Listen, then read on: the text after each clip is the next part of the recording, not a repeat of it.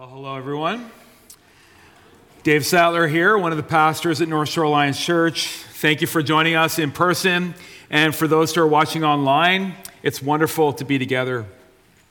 Today is the second and final edition of our two part mini series on missions, a mission fortnight, if you will.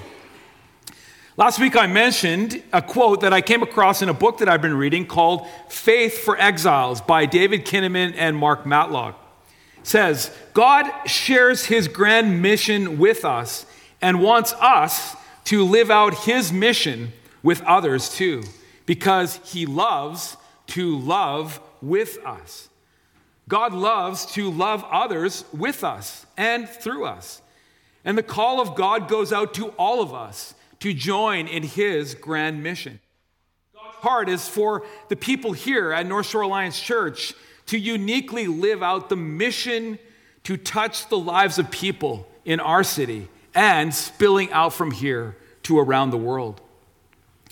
In the time of the prophet Isaiah, the people of Israel had gotten away from their God ordained destiny to become the center from which God would bless the entire world.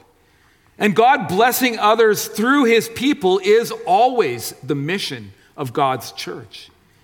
It's 8th century BC, and the accumulated wealth and power of the people of Israel has clouded their vision of God and their dependence upon Him. The people have lost their way, and there will be consequences. Isaiah, like any good prophet, calls them out and he calls them back.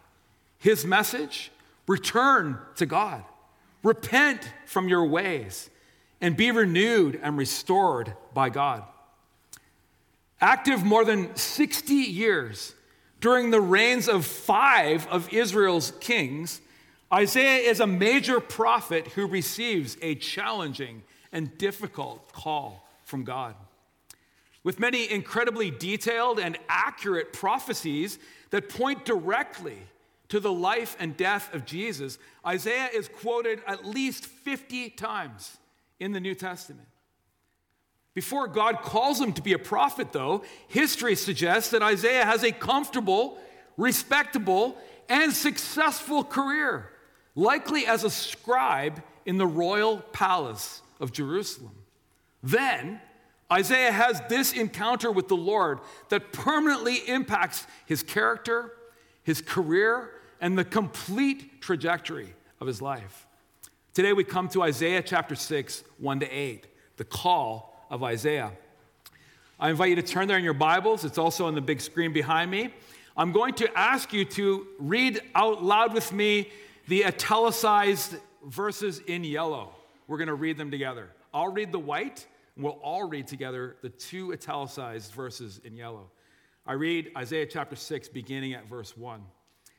In the year that King Uzziah died, I saw the Lord high and exalted, seated on the throne, and the train of his robe filled the temple.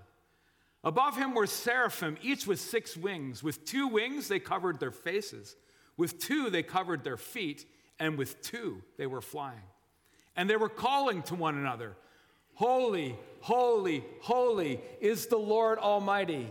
The whole earth is full of his glory. At the sound of their voices, the doorposts and thresholds shook, and the temple was filled with smoke. Woe to me, Isaiah cried. I am ruined, for I'm a man of unclean lips, and I live among a people of unclean lips, and my eyes have seen the King, the Lord Almighty.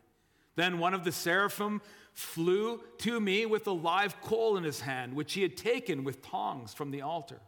With it, he touched my mouth and said, See, this has touched your lips. Your guilt is taken away and your sin atoned for. Then I heard the voice of the Lord saying, Whom shall I send? And who will go for us? And I said, Here am I, send me. Lord, we thank you for this incredible story written in the book of Isaiah nearly 3,000 years ago. And God, I, I pray that you would come now and speak to us from it. God, would you enlarge our vision of you today through this time together? And God, would you enlarge our view and vision of your mission in our world and our involvement in it? God, I ask that you would come now and move me out of the way and come and speak to us by your Spirit. We are hungry to hear from you. God, give us ears to hear and hearts to receive your message today. In Jesus' name and for his glory. Amen. Regal, extravagant, terrifying, mind blowing, and beautiful. Heaven and earth merge, and the prophet Isaiah is a participant in a dramatic and grandiose vision of the Lord, who is seen here in all his power and holiness, dwelling right in the midst of his people. No one has ever seen God, the Apostle John says, so that Isaiah saw the Lord and still lived is a miracle in and of itself. That the transcendent Lord touches earth proves the God of the Christian story is not only distant and other, but also personal and entirely accessible to you and to me. It's remarkable. Six winged seraphim wait on their master, calling out in triplicate to indicate totality and perfection. Let's sing it together again. Holy, holy, holy is the Lord Almighty. The whole earth is full of his glory. This, too, will be the refrain of heaven. And we see how authentic worship disrupts things.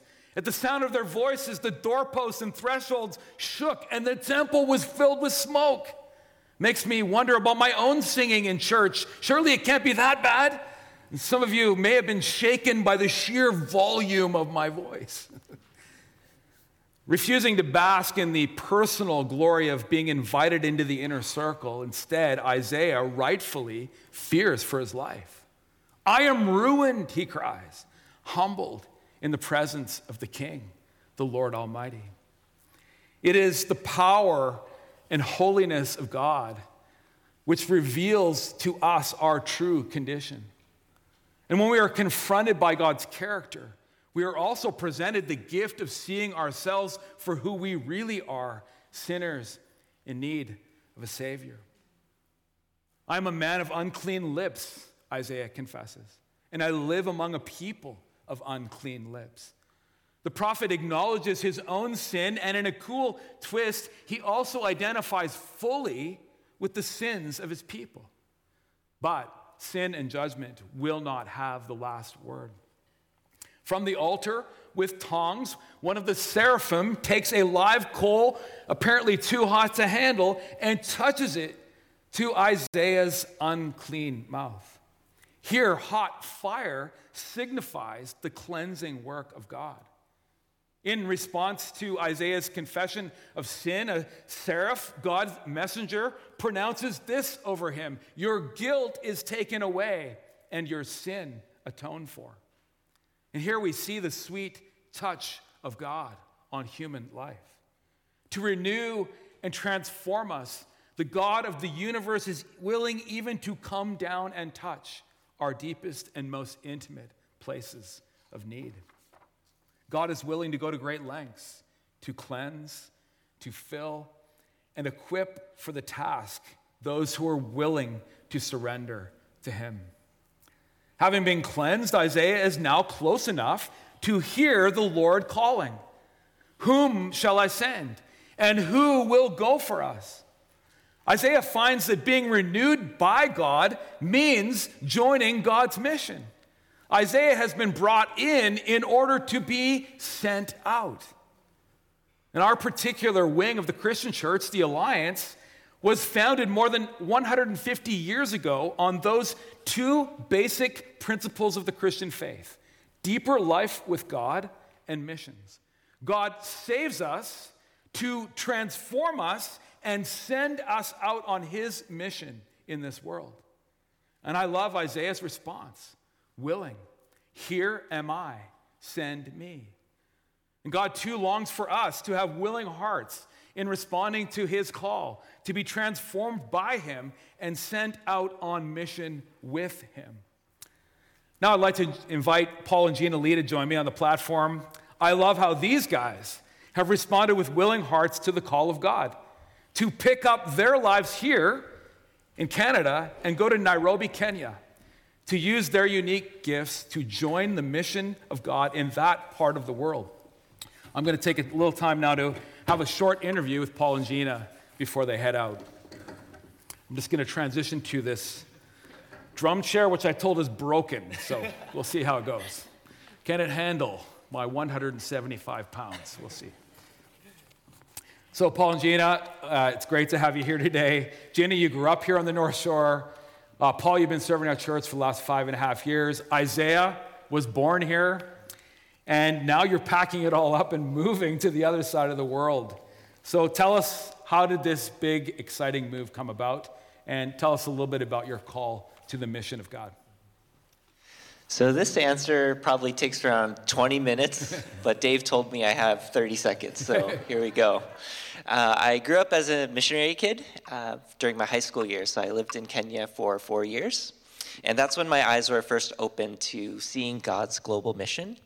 And it was also where my heart grew for the music ministry. So those two things came together uh, during my time in Kenya.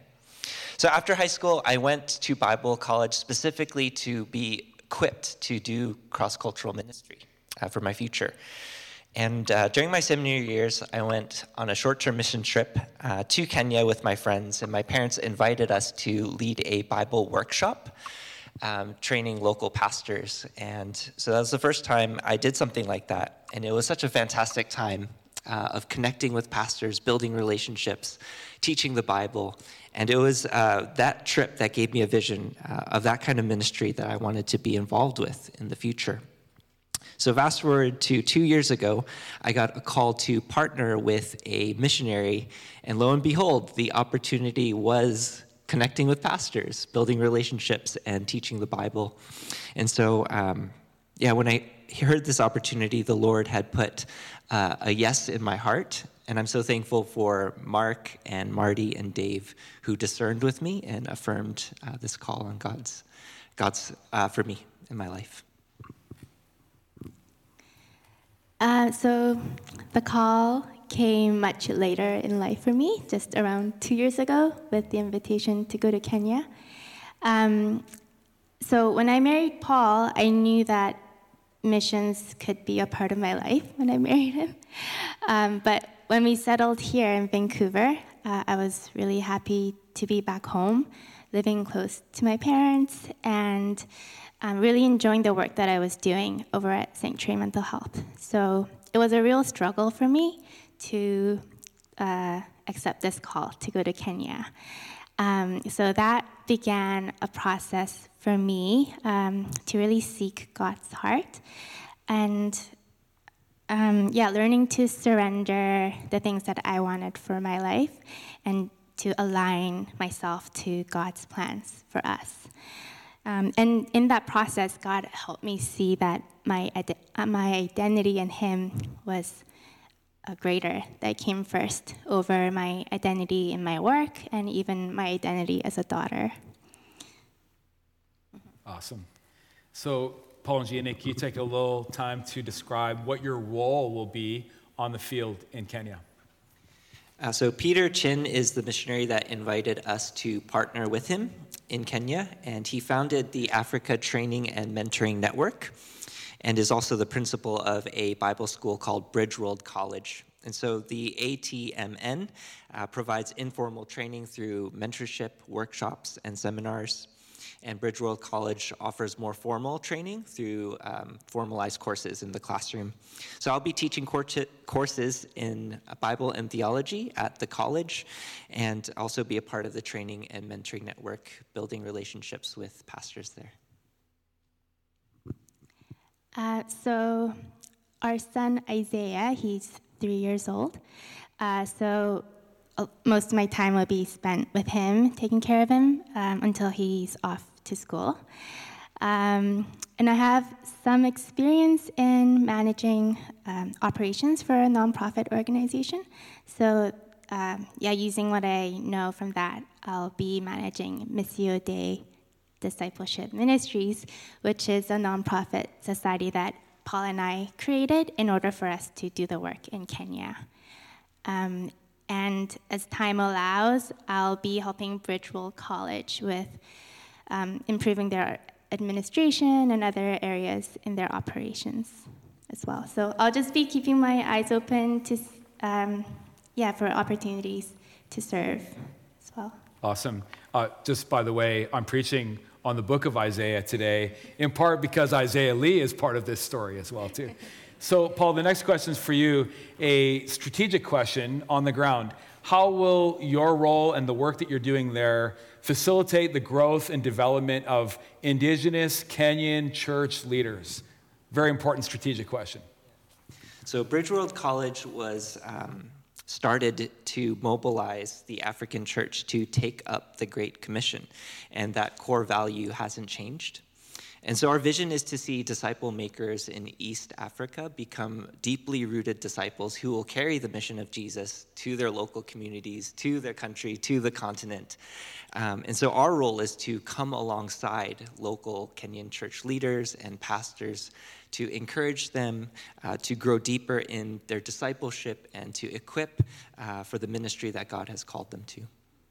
Awesome. So there'll be some classroom parts of that, and then sending out and visits. I could see you on a motorcycle somewhere in rural Kenya visiting your students, maybe? Yeah, yeah definitely. Yeah, so there's, uh, we have a campus for Bridgeworld College, but there's also satellite opportunities to go out and visit with the students. Awesome. Great. I think we're going to go to Gina for the next question. This is a two part question biggest fear, greatest excitement. Gina.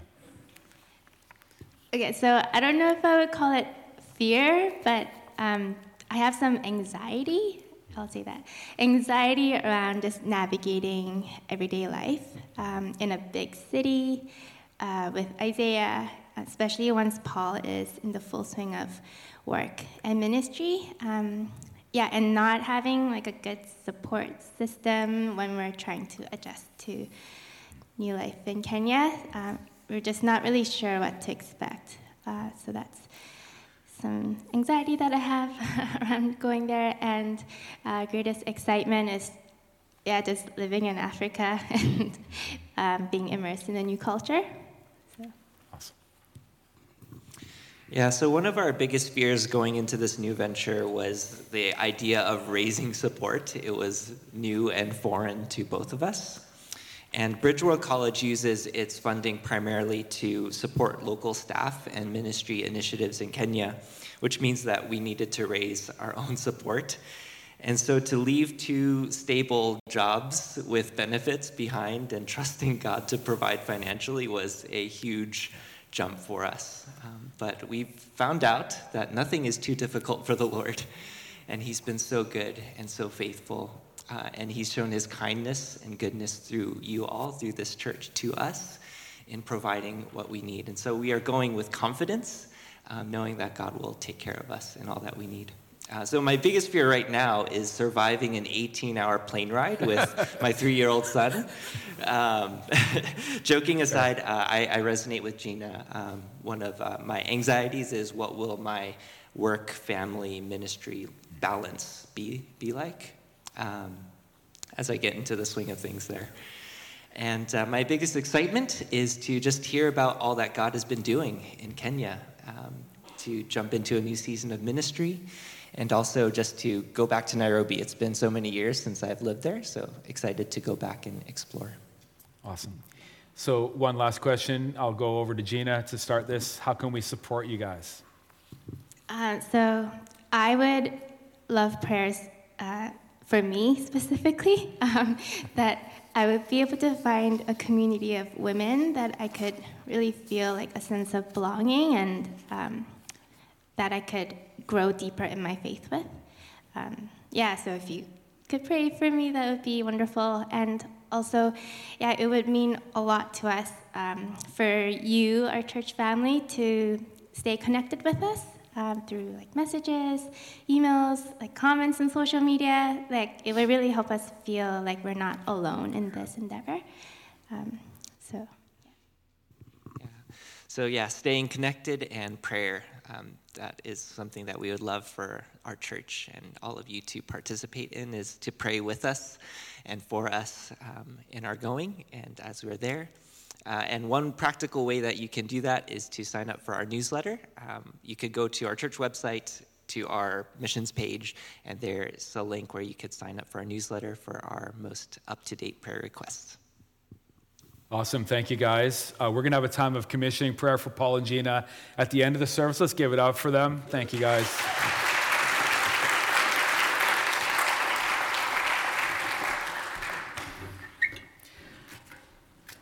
Well, now it's time to complete the landing of the plane with a few application points, although many of them have been preached through that interview. I do offer three for us today. And the first is this that mission flows from our vision of God. The miracle of the Christian story is that the transcendent God is also the indwelling God. God is present, as one writer puts it, in all his majesty at the center of his people's life. Isaiah receives an extraordinary vision and, in, and his relationship with God and his vision of God is forever changed. Problem is, our vision of God is often obscured by things all around us that distract us from seeing him. So, what is it that's catching your eyes these days? What life activities do you spend your most resources, your best energies on? It's easy to get consumed by our own pursuits, our efforts at solving problems under our own horsepower, or become wrapped up in our own impassioned attempts at accumulating possessions, experiences, followers, trophies to make a name for ourselves. Reality is, I have tunnel vision. I waste way too much energy stewing over how I might acquire more things, make my life more comfortable, make myself a better version of myself, more brilliant, more successful, more beautiful, a more high performing athlete, or at least one that other people, preferably lots of other people, will see and take notice of. The truth is, how we see ourselves, how we view other people, how we spend our precious time and energies, how we navigate life in this world, all flows from our vision of God. How big is your God? The Christian story declares that we have a, a big God who invites us into a mission which is way bigger than us. And I have to say, there is something incredibly freeing about putting all other earthly activities into their rightful places beneath Jesus and his mission in our lives.